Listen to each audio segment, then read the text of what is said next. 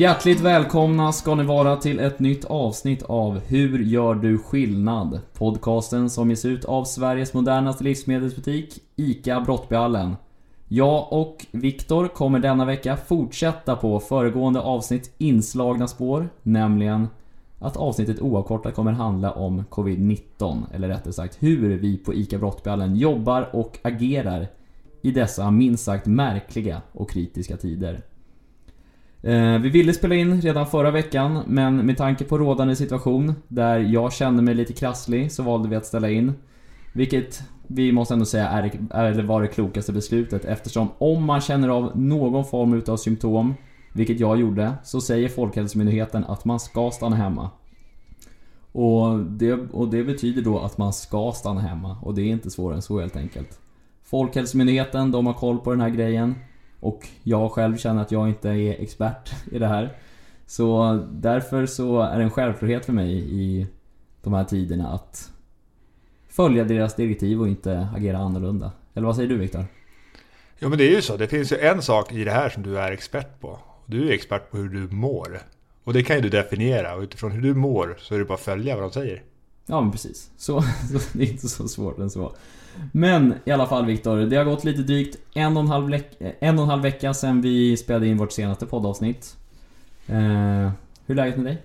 Det är mycket bra med mig. Det är eh, intensiva veckor, roliga veckor som pågår. Eh, jag känner mig frisk. Det får jag vara glad för. För att det vet vi alla just nu att känner man sig sjuk, då får man dra ner på takten. Och eh, jag är glad att jag inte är där nu, för jag känner att jag har väldigt mycket viktigt att uträtta.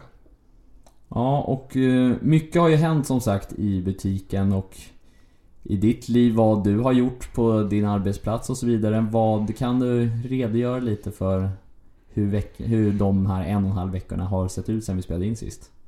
Mm. Ja men alltså det har varit eh, intensivt och det som har varit i fokus först och främst har ju varit att få butiken att fungera och svara liksom rätt på ja, vad som sker i omvärlden. Där mycket handlar om att se till att eh, vara tydlig eh, mot kunder, medarbetare, eh, leverantörer. Liksom alla runt butiken. Att vara tydlig med hur vi hanterar situationen vi befinner oss i och vad vi har för hållning och vad vi fattar för beslut. Eh, och tydlighet har jag haft som fokusområde för mig själv. Både 2019 och 2020 och ärligt så 2019 gick det ganska dåligt tycker jag personligen. 2020 har börjat rätt så bra i att bli tydligare i, i vad jag vill göra. Eh, och, har du något exempel på det? Ja, men alltså det har varit den, den, att markera tydligt att eh, Folkhälsomyndigheten eh, säger att eh, vi ska göra vissa saker. Eh, däribland att se till att vi, att vi allihopa begränsar smittspridningen och för dig som är 70 år eller äldre att du ser till att du minimerar dina sociala kontakter. Eh, och det vi som butik kan göra för att minimera sociala kontakter det är att erbjuda alternativ till att handla i butiken. Och det jobbar vi för fullt hela dagarna med och tar mycket kraft och energi att se till så att alla kan få maten hemlevererat utan någon social fysisk kontakt. Och det lyckas vi med i vår butik och jag vet att många fler kan lyckas med det. Utöver det så har vi ju liksom Utöver kommunikationsdelen som är extremt viktig och där vi har en extrem räckvidd. Sista 28 dagarna så har vi nått ut till 300 000 personer.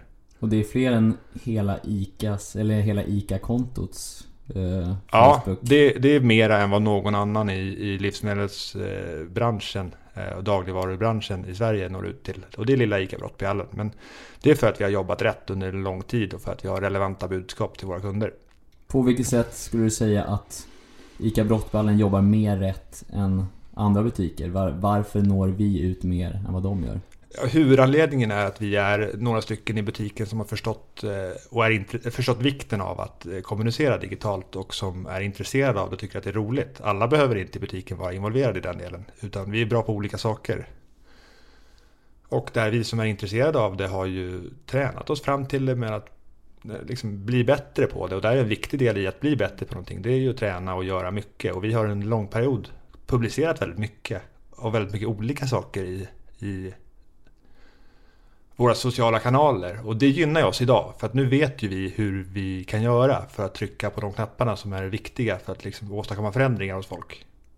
Och det är viktigt för oss, liksom för alla andra, att eh, bidra till samhällsdiskussionen med att se till så att eh, människor fattar klokare beslut. Och det bidrar vi till idag, det är jag jättestolt över. Och känner du att då, eller känner du att folk fattar kloka beslut? Ja, ganska många. Eh, det är också ganska många som inte gör det. Eh, och egentligen det skillnaden som jag ser på mellan vad, om folk fattar kloka beslut eller inte, det är hur eh, mycket tid och energi man lägger på att ta in information.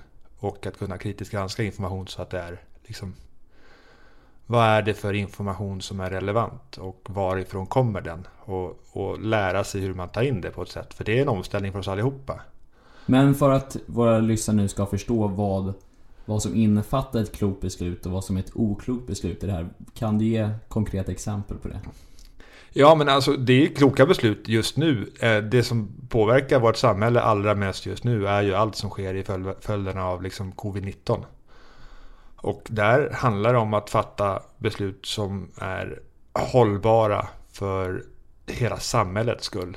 Eh, och hela samhällets skull snarare än hållbara för min skull.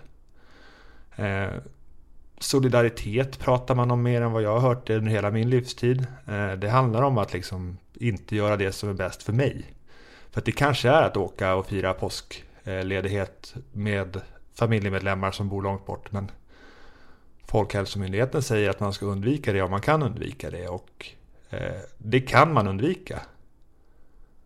Även fast det är, är tråkigt så måste man ta sådana här beslut också. Ja, mm.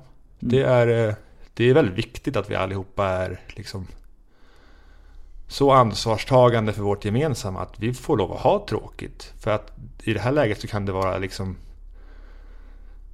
Livsavgörande för vissa. Ja, och, och det, det handlar ju... Ganska mycket handlar om risk. Att man minskar risken för att människor ska dö genom att man har tråkigt. Och ser man på det så är det ganska ett lätt beslut.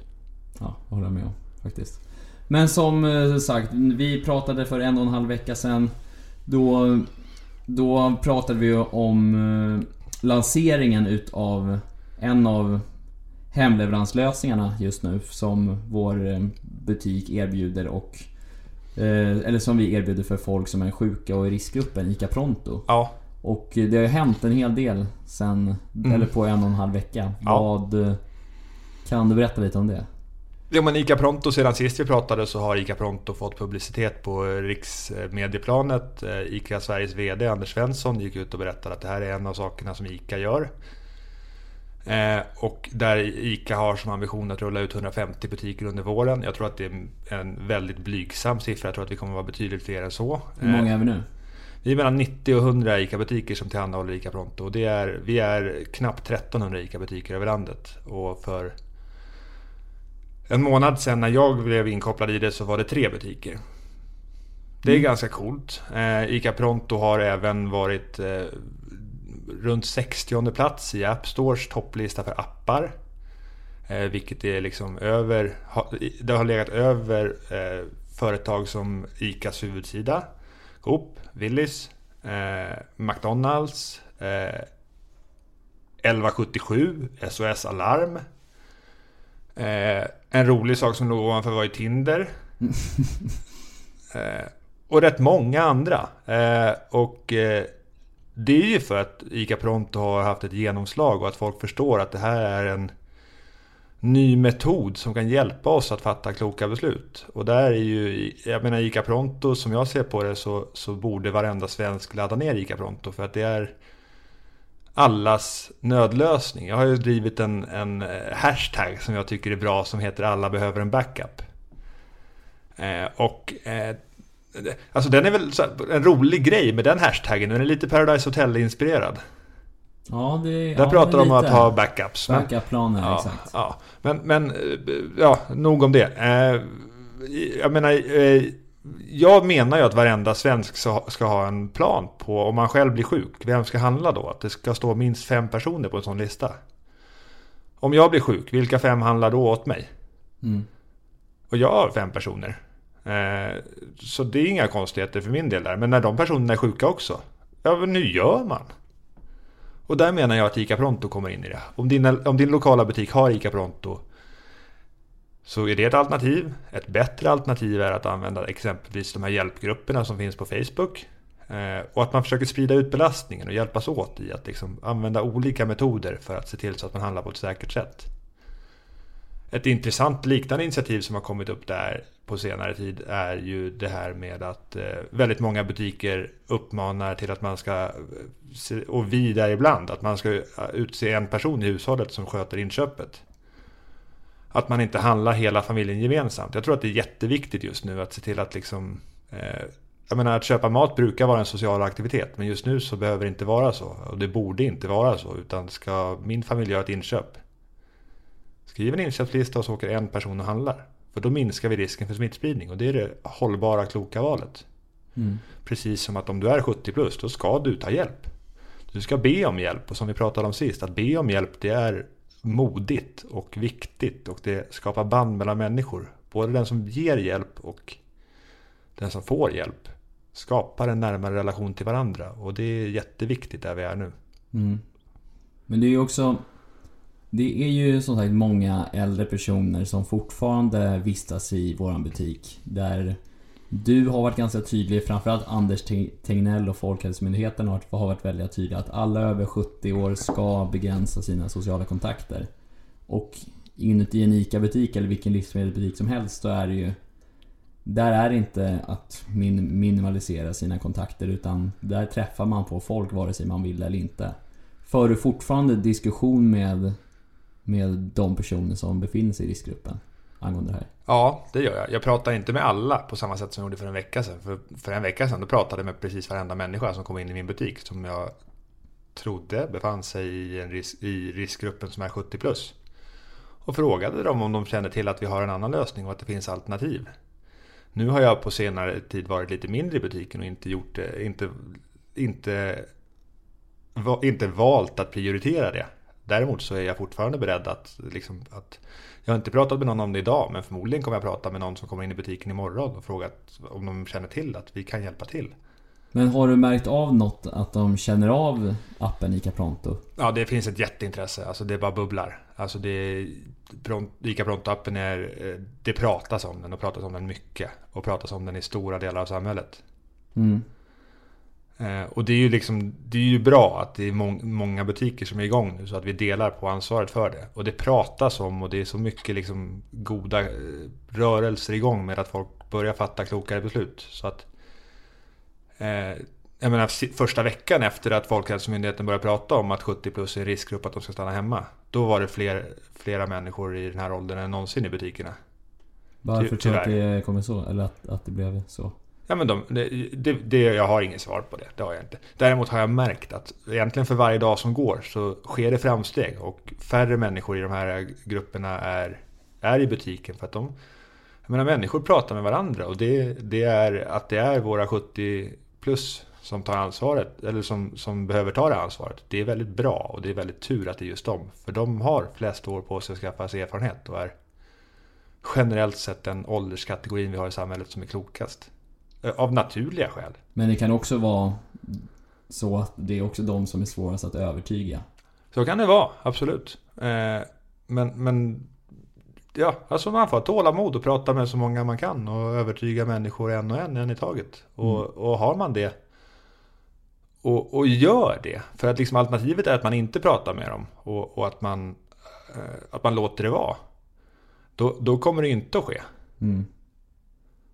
Eller ännu värre, ha öppet extra tidigt på morgonen för, för de i riskgruppen. Alltså jag tror att det är en jättedålig idé. Och jag tror att historien kommer, kommer, kommer betrakta det som att det var en dålig idé. Jag har respekt för att många av mina kollegor tror att det är en god idé. Eh, och Mm. Att Var, deras kunder berättar för dem. Varför är det en, en dålig idé? Kan du förklara? Ja, eftersom att jag, jag anser att man innan man erbjuder ett sådant alternativ måste uttömma alla de bästa alternativen. Och det är att prata målmedvetet om att handla på ett annat sätt och förändra dina vanor. Och har du inte lagt tid och energi på det, då tycker jag att det är fel beslut att, att berätta för folk att vissa tider är det säkert. När det, liksom, när det inte är säkert. För det är det inte och det kommer aldrig vara säkert för smittspridning att befinna sig bland andra, andra människor överhuvudtaget. För helt säkert blir det aldrig. Mm. Men, fin, men finns det någon substans i det överhuvudtaget att, att det alltså, alltså är det liksom rimligt att ha öppet en extra timme överhuvudtaget? Eller är det helt Alltså, jag, jag, jag, tyck, jag, jag tycker att det är helt galet att ha det. Det tycker jag personligen. Och jag vet att många inte håller med mig. Men resonemanget som jag har bakom det är att de här, det pratas när, eh, om de här människorna som inte har någon. Som inte har kontakt med någon enda människa. Och jag hävdar att de inte finns. För att eh, de ensamma människorna som inte har kontakt med någon, de går ju och handlar sin mat själva. Vilket gör att de har kontakt med butikspersonalen. Och de här ensamma människorna som inte har kontakt med någon, de har kontakt med de fina, omtänksamma människorna i det här landet som är butiksmedarbetare.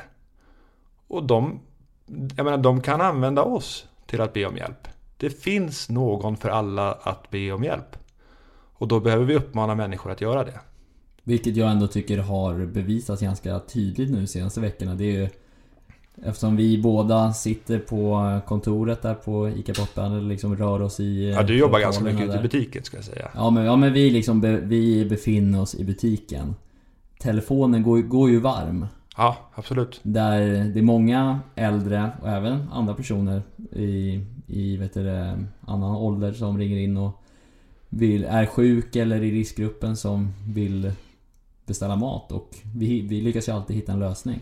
Ja, ja, men det är riktigt. Pronto bygger ju på, ICA Pronto bygger ju på att man har en smartphone och Swish, vilket inte alla har.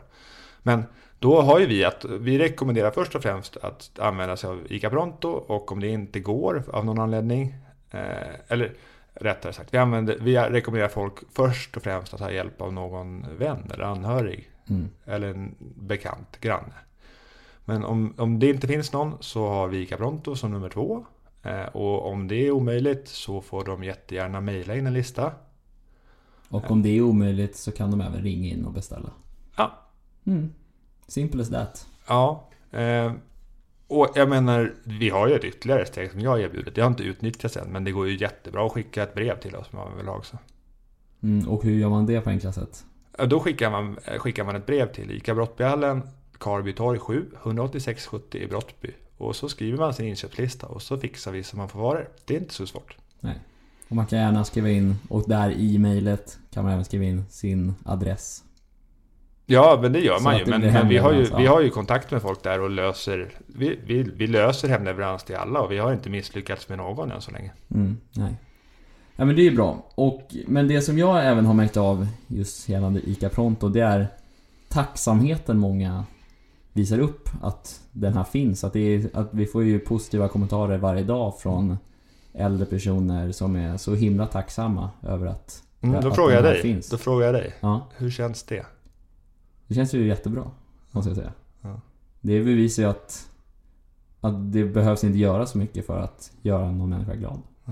Ja, Jag skulle säga att den känslan är helt ovärderlig. Alltså det är så häftigt när någon berättar för en att man gör den skillnaden för dem. Mm. Men hur skulle du säga då att, ge, att gensvaret generellt har varit? För det har ju även varit många som, som känner sig ganska kritiska också eftersom det Många kanske inte har 100% koll på appar. Mm. Och det Och där så vill ju folk Folk vill ju inte heller he, he, hela, hela tiden ta in nya instruktioner i livet och sådär. Nej men alltså det är jobbigt för människor med förändringar. Alltså alla gillar förändring men ingen ingen gillar att förändra sig själv. Eh, Jag har läst det någonstans och jag tror på det. Är det Sartre som säger det? Nej. Nej, ja. Okl- Oklart var det kommer ifrån. Men, men jag tror verkligen att det fungerar som så. Eh, och, och, jag menar, det är klart det finns en grundskepsis och eh, tankar kring att det här gör de bara för att tjäna pengar. Det dyker ju upp sådana frågor. Mm. Eh, det är bara att skaka av sig. Jag vet ju att det inte är sant. Så att det, det är lugnt. Vi försöker hjälpa folk och det är som vi sa nyss ovärderligt och häftigt och en massa fina ord. Ja. Och precis, så vi ska lämna ICA Pronto nu och eh, du fick ju in det på ganska bra att det här med att kommentarer om att du vill bara tjäna pengar. För det har du fått angående Eh, vi har ju ställt ut, vi, eller förra, förra avsnittet så berättade vi att vi hade fått ut en varuautomat utanför vår ICA-butik som heter Mårten. Ja. Eh, och han står ju inte kvar där längre. Nej. Han har ju försvunnit till eh, Stockholmsmässan Ja. ute i Älvsjö. Ja. Eh, och volontärarbetar på ett fältsjukhus. ja, han har varit med under uppbyggnaden och nu eh, är ju driften på väg igång. Och han står där, han har en tvillingsyster som heter Hope. De är redo att tjänstgöra och fyllda med mat och hälsosam mat till eh, numera de som arbetar på fältsjukhuset. Och du har ju jobbat därifrån ganska mycket senaste veckan. Kan Mm. du berätta lite vad du har gjort där? Ja, men jag har jobbat med att trimma in och ställa in maskinerna, se till så att de fungerar och att de har ett sortiment som fungerar och är redo för anstormningen som kan komma. Jag har sett till att ställa in så att vi har ett kunderbjudande så att eh, målsättningen är att de som jobbar på sjukhuset ska känna att jag menar, jag, när jag har jobbat klart då behöver inte jag fokusera på att gå och handla eller att laga matlådor utan då kan jag vara med min familj, ta det lugnt och återhämta mig så att jag orkar det här viktiga jobbet som jag har som vårdmedarbetare på fältsjukhuset. Så det har varit fokus där.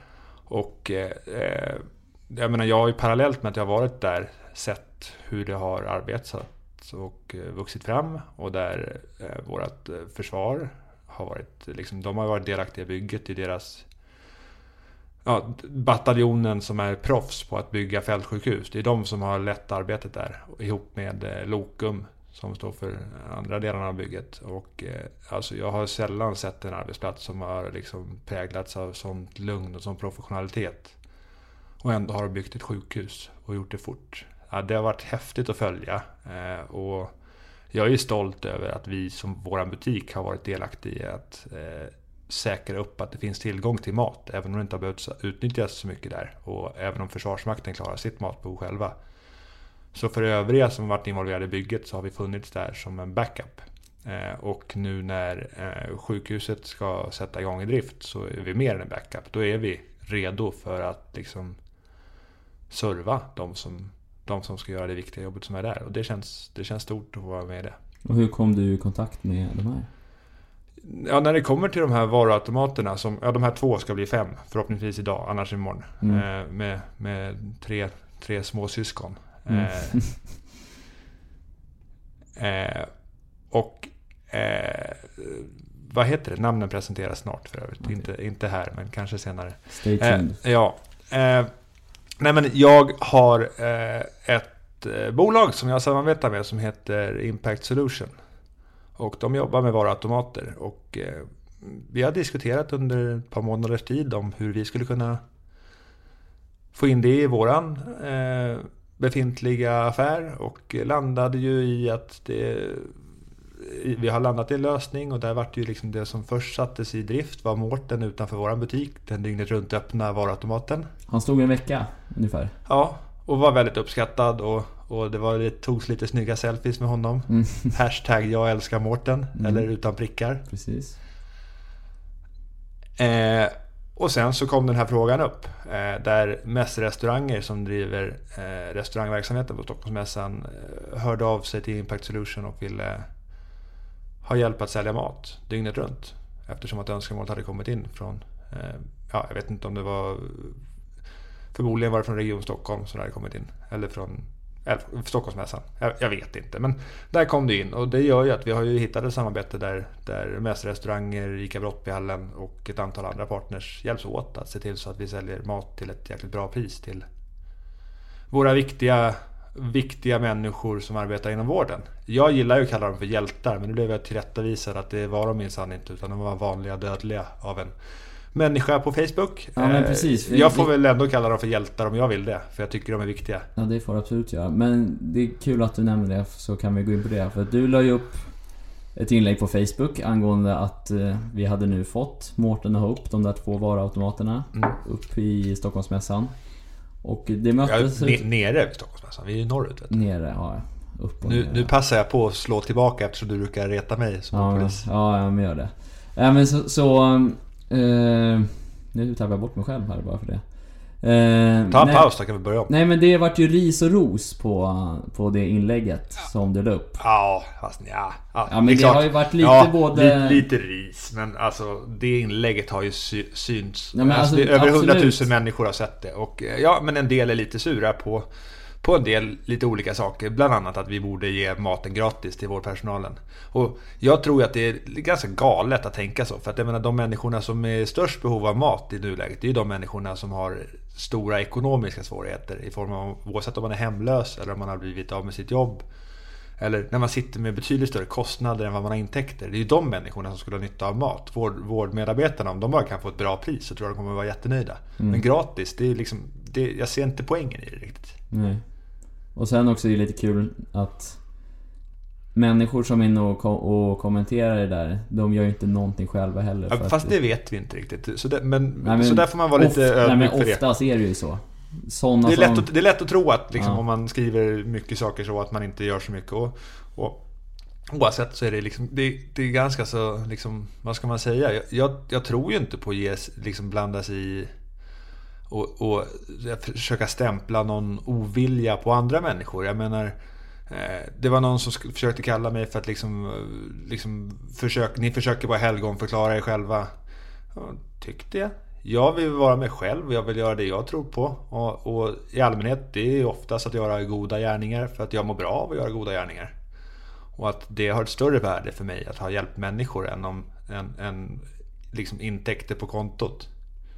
Eh, Jag menar pengar är ju ett medel för att uträtta saker här i livet som jag ser på det. Mm. Pengar i sig själva, det blir, alltså, man blir ju inte lyckligare för att man har massor med pengar. Och att tro det, det tyder ju bara på att man inte har förstått eh, förstått hur, liksom, hur det fungerar. Eh, Tror jag. Sen kan det vara olika hur, det, hur man upplever saker och ting. Men jag tror ju inte att jag blir lyckligare den dagen jag har jättemycket pengar. Däremot så tror jag att om jag kommer till det så tror jag att jag har kapacitet att göra mera skillnad. Mm. Men det är ju liksom, ja.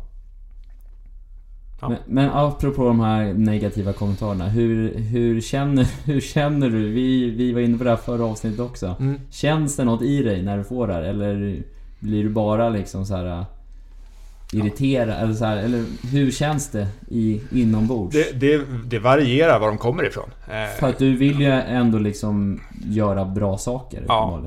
Nej men och, och jag menar jag läser eh, väldigt, väldigt mycket kommentarer. Eh, menar, Svara på allt också. Svara på så mycket jag bara kan. Om jag ser det så svarar jag på det kort och gott. Och bemöter det, försöker ta in information. Och ta in information det är mitt, det är ett stort fokus och det krävs ju för att lära sig någonting.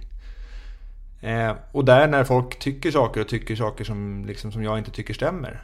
Då är det rätt enkelt. Att, att då, då, jag menar, då, för mig stämmer det inte då. Och då rinner det bara av. Och då känner jag liksom snarare någon form av empati. Det har jag inte förstått riktigt. Ni, jag hoppas ni förstår sen. Men ni förstår inte nu. Det var tråkigt för er. Men jag förstår ju så att mig gör det inte så mycket. Däremot kan det ju ske att någon har rätt i att jag tänkte fel. Och då lämnar ju det utrymme för mig att lära någonting. Lära mig någonting. Och det är ju soft. Ja, absolut. Har Då du, känt, jag- har du känt att du har gjort något fel hittills? I det här? Ja men alltså... Ja men jag gör fel hela tiden. Det är inget tvekan om det. Men en påtaglig del som jag tänkte var att jag var, jag var ju ganska så skeptisk till det här med att sätta upp plexiglas framför eh, kassorna. Mm.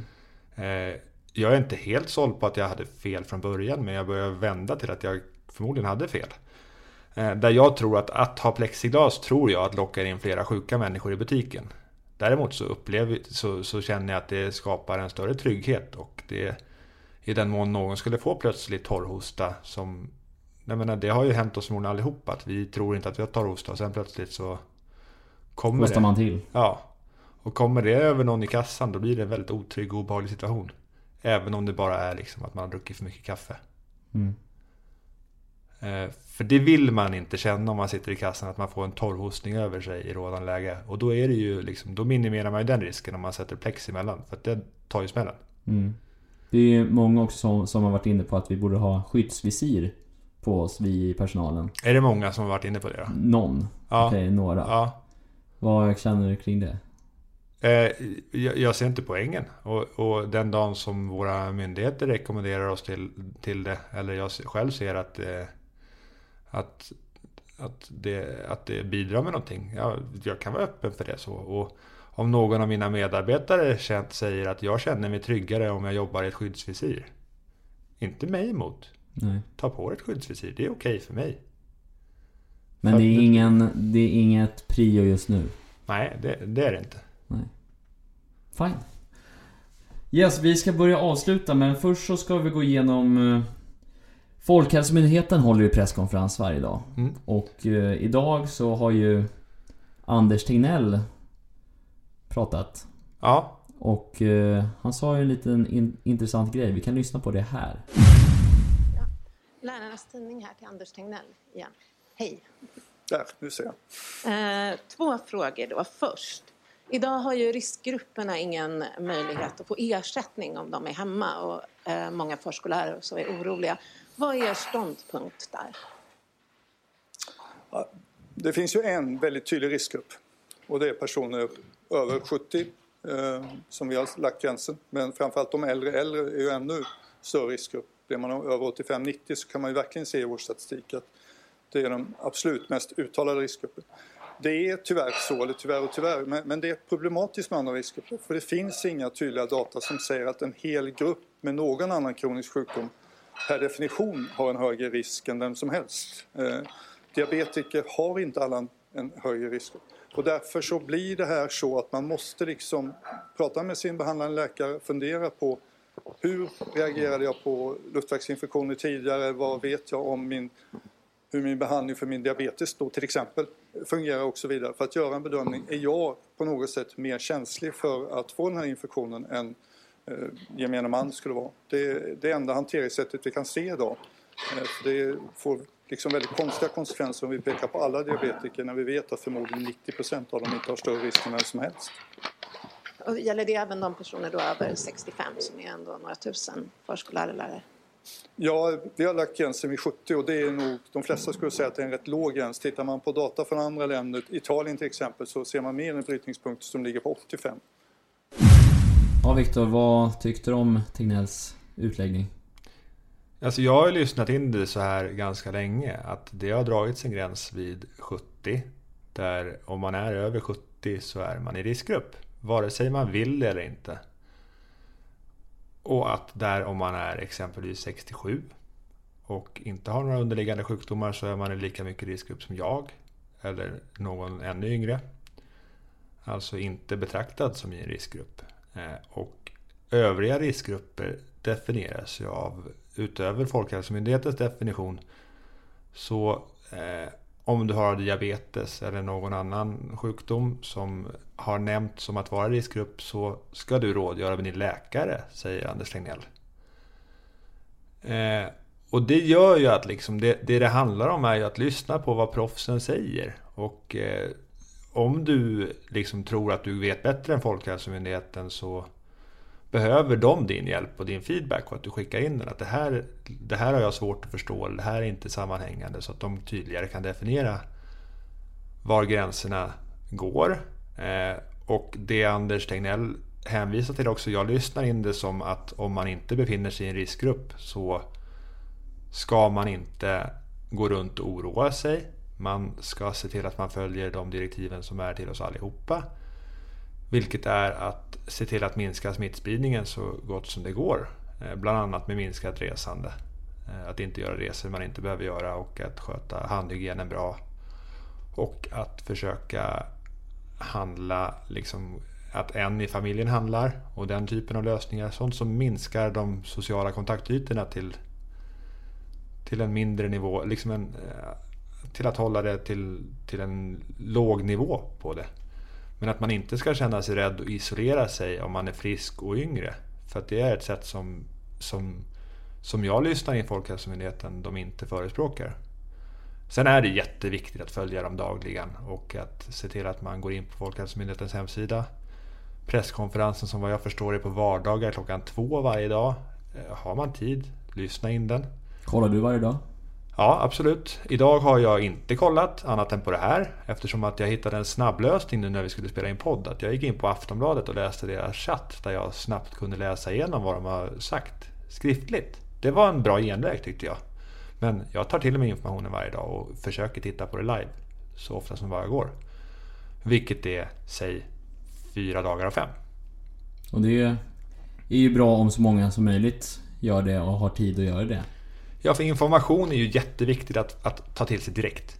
Och att ta till sig direkt från källan. Och det är så man hamnar i att man fattar de bästa möjliga besluten. Att man har rätt information och rätt information i rätt tid.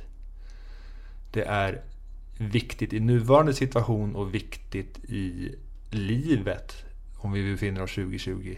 Att ha rätt information och ha rätt information i rätt tid. För att då har man bättre förutsättningar än om man inte tar till sig information. Till exempel inte tar till sig den alls. Bra avslutande ord där Viktor, tycker jag. Och vi ska börja avrunda. Och som sagt på lördag Då är det påskafton. Hur ska du fira påsk? Jag ska fira påsk i eh, lugn och ro hemma utan att resa. Med mina närmaste. Det låter bra det. Blir nog påskägg. Ja, det tror jag. Ja, ja. Och själv då? Hur firar du påsk? Nej, det blir eh, samma för mig. Med familjen bara. Eh, för vi har ju ändå träffats och så. Och... Eh, ja, så det blir påskfirande med familjen. Ja. Och ingen påskägg för mig, för jag går på diet. Nej. ja, men det, du är ju jätteduktig på det. Och det, Ja. det, det får vi berätta om i ett annat Det behöver avsnitt. vi inte gå in på just nu. Men Nej. som sagt. Vi vill önska er alla som har lyssnat på den här podden och alla andra som inte lyssnar också en trevlig påskafton. Verkligen. Och så ska vi försöka få till ett avsnitt även nästa vecka också. Absolut.